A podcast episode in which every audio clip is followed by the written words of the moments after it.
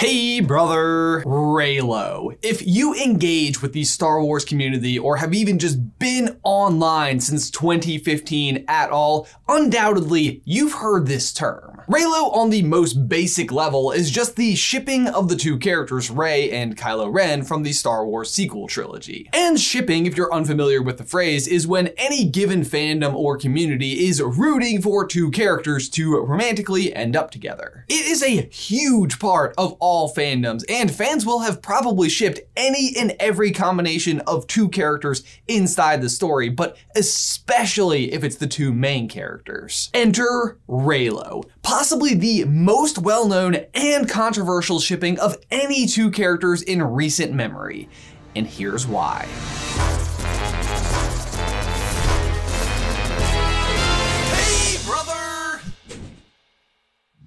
Guys, before we dive on in, I want to give you a heads up that there are going to be spoilers for Star Wars Rise of Skywalker as soon as the next sentence.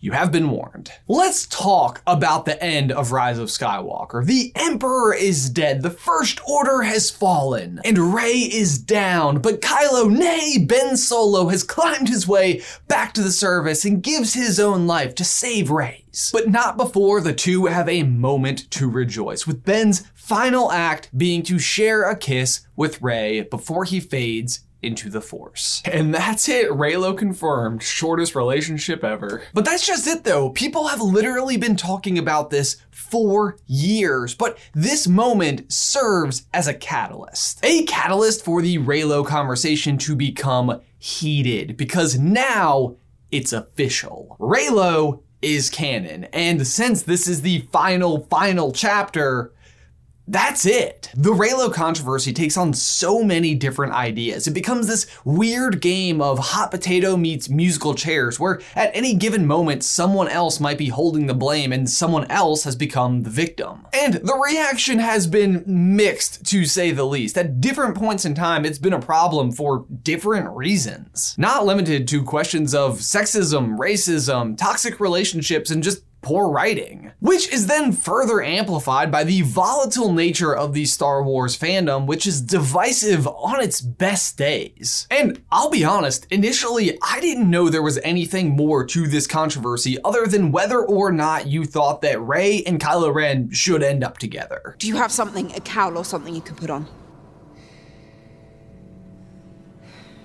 To me, it was just, yes, I want these two characters to end up together, or no, I don't want these two characters to end up together, or maybe I want her to end up with Finn, or I want her to end up with no one. But as I started peeling back the layers, the argument that seemed to come up most often was this idea of toxic relationships. And that Rey and Kylo Ren have a toxic relationship, and therefore shipping Reylo was akin to being pro toxicity. So, to start, let's just define what that means. A toxic relationship is when a relationship is characterized by behaviors by one or both partners that are emotionally and frequently physically damaging to their partner. For example, I'm not giving you anything.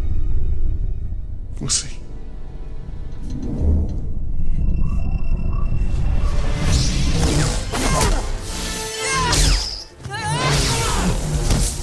Some fans claiming that Star Wars takes it to a potentially dangerous level, conflating violence with attraction, reinforcing dangerous ideas about how people express attraction. And that's a mindset that many people have been trying to change, going against the accepted aggressive behaviors, the ideas like he's only picking on you because he likes you. And while it's true that some kids might not have the social skills to cope with the feelings of attraction, and so it comes out as being mean, this trait really really shouldn't carry out of childhood. Domestic partner violence is one of the most common forms of violence in the world. So when critics of Reylo are sitting in their theater watching these two kiss after just a few movies ago, Ben was literally torturing Rey, they saw a franchise that reinforced and normalized abusive relationships. Advocates of Reylo, on the other hand, would argue that Kylo Ren coming back as Ben Solo is him putting all that violence behind him. But anti Reylos would also highlight the idea that being redeemed for or by love is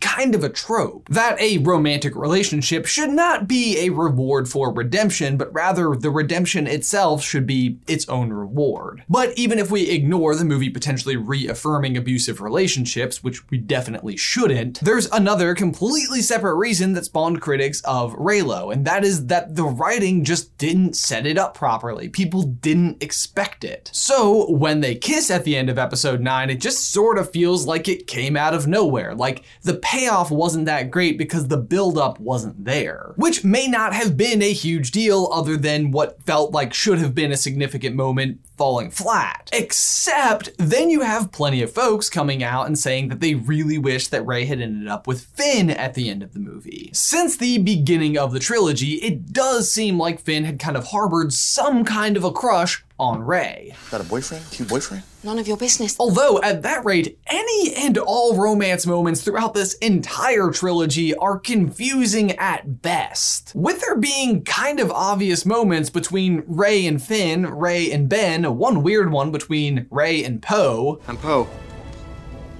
Rey. I know. Let's all be honest, the real relationship we were all hoping for was Poe and Finn. That's my jacket. Oh, oh. No, no, no, no. Keep it. It suits you. I mean, he's not wrong. Finn does look good in that jacket. The confusion over Finn's possible crush on Rey, though, was not aided by the fact that inside of Rise of Skywalker, you have this moment where they're like about to die and he's about to confess something to her. Since then, director J.J. Abrams has come out and actually explained what he was going to say because they never actually tell us inside of the movie. What he was going to tell her is that he is force sensitive, which is great and all, but like when you don't know that and you're watching this scene unfold, it is hard not to believe anything other than he's about to confess his feelings. And I say that because the very idea of confessing your feelings when you think that you are about to die and then ultimately not dying is also a trope. I love you. I know.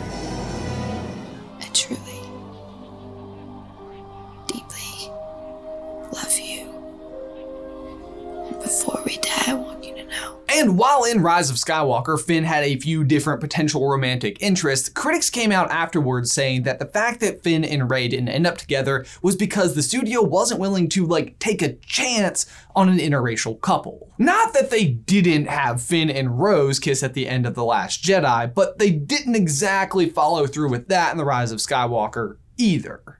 Speaking of Finn and Rose, though, Reylo is not the first time that we've seen a relationship cause controversy in this trilogy. Rose was introduced to the Star Wars universe and was played by Kelly Marie Tran in The Last Jedi, a movie which lives at the forefront of the polarization of the Star Wars fandom. Sometimes it feels like quite literally every other person is either saying that it is complete garbage and does not count, or that it is far and away the best movie that this saga has ever churned out. Now, before The Last Jedi, we knew very little about the character of Rose, but by the end of the movie and all of her adventures with Finn, we get to know her pretty well. And we see the two bond along that journey, and by the end of the movie, we see Rose save Finn's life and then tell him that she loves him. I still say there's no way she could have turned that speeder around in time, but that's not the.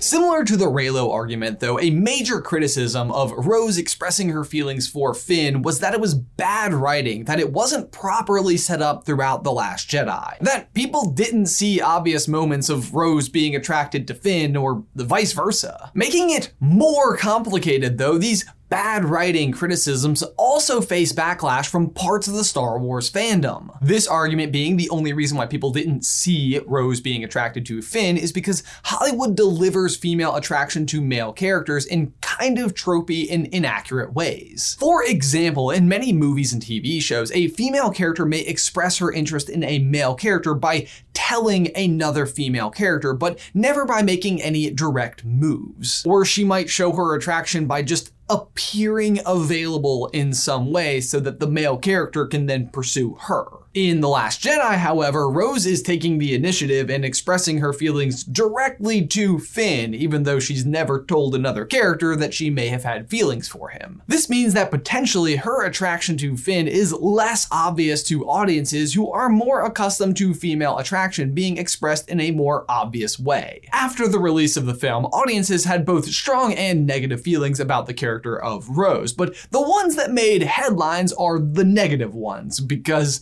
of course it was. Kelly Marie Tran, who played the character of Rose, really caught the brunt of this negativity on social media. With enough very loud and disrespectful people who were displeased with her character to the point where she actually signed off of social media altogether. And some have gone as far as to say that the negative feedback on the character has actually led to a lessened role of Rose in the final installment of the trilogy. And we've kind of seen this exact same thing happen before in Star Wars, going back to the prequel trilogy and Jar Jar Binks. The klutzy Gungan was supposed to come across as comic relief, but ultimately ended up annoying fans of the movie as much as the characters inside the movie itself. Don't do that again. He is a main character in episode 1, but after that, he's kind of just tucked in here and there. Anyway, though, all of that brings us back to Finn, John Boyega, and Reylo. Because it wasn't just fans who thought that Finn and Should end up together, it was also John Boyega who played Finn as well. A sentiment that I think we can see in both tweets and interviews before and after the movie's release. And this wasn't really an issue until New Year's when he posted a video of himself dancing and one commenter said, My boy after realizing Kylo died so he can date Rey. To which John responded with what came across as a pretty crude and sexist comment about Finn and Rey's relationship. Feel free to look up that comment at your own leisure, but the end result is that it earned John quite a bit of hate, which then led to him making this video on Instagram where he is kind of slashing and dashing all of the either mean or pro Reylo comments.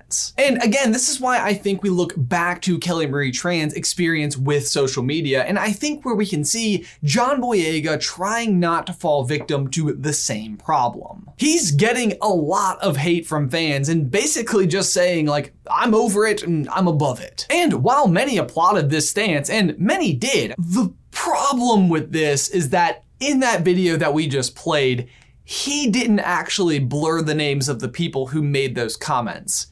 We did. John Boyega left the names of these commenters clear to see for his 1.8 million follower audience, and they did. And some of that audience proceeded to hunt down these commenters and harass them. And this is where the music starts to grow quiet and the potato gets passed again. The curious thing is that John might have ended this whole thing with this video. Like, he was so close. He was receiving hate and he was showing that he was above the negativity and he was doing it in a fun way. I mean, seriously, those are scooter skid marks. Those tires don't match up with those skid marks at all. We checked. But while he managed to punch a tidal wave of negativity in the face, he also inadvertently summoned the other side to rain down on those commenters whose names got left in. Which all of a sudden makes John look like, you know, the big bad celebrity and all those commenters look like the victims. Which they are, in a way. Yes, some of them left hateful comments, but did they deserve to be swarmed and harassed by this massive audience? It's kind of like they threw an empty can at an oncoming car, which is like not cool, but then the driver of the car hit them with the car. And it led to many of those commenters being driven off social media altogether. Which again, I think echoes back to what happened with his co-star Kelly Marie Tran, except sort of in reverse. Here's the thing. I think the bulk of this controversy can be boiled down to what we call the Spider-Man principle. With great power comes great responsibility. As much as it seems like John Boyega wants to have the freedom to be unapologetically himself online, to say whatever comes to his mind without consequence, well, he just doesn't really have that luxury anymore. He simply has too big of a following, too much influence to not care. Truthfully, I don't think his intention with this video was to single out these commenters and send the horde their way. But when you have a platform like he does and you're a main character in Star Wars, you just have to be more careful. Which also kind of brings us to Star Wars as a cultural monolith. It does have a wider and deeper impact on the world than other forms of media do. And therefore, the storytellers behind these films have an even greater responsibility to not craft stories that inadvertently promote toxic relationships. And guys, I can tell you that just writing this very video took an enormous amount of that kind of consideration. Even after finishing this script, we spent an entire day with every single member of our team making sure that we were using precise language and that we weren't going to perpetuate this even further accidentally. That we ourselves didn't accidentally enter into that weird game of hot potato and musical chairs. And our goal was to cover this story from as many different angles as we were able to find because I think it just hurts me inside to see that all of us who all love the same thing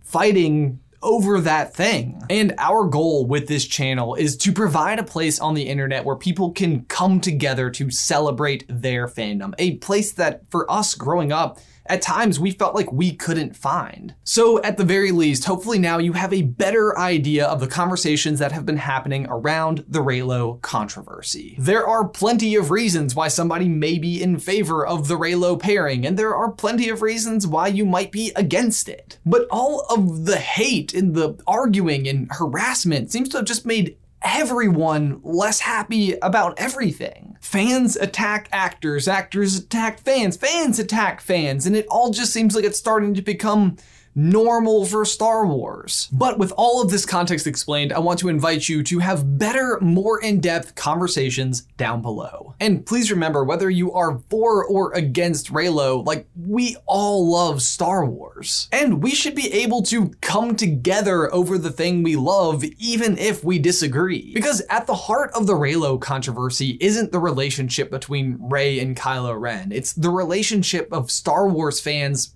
with each other. Guys, I can tell you that this video took our entire team to put together. It was a really fascinating conversation for us to really dig in and try to better understand a controversy that's happening in a world that we exist in. If you liked this kind of video or if there are other controversies you'd like for us to investigate, please let us know in the towel section down below. And if you're just in the mood for something much more lighthearted, be sure to check out our Star Wars ice cream controversy right up here. Or if you would like to see us tackle the top seven unanswered questions from The Rise of Skywalker, you can check out this video right here. But otherwise, guys, I will see you on Tuesday.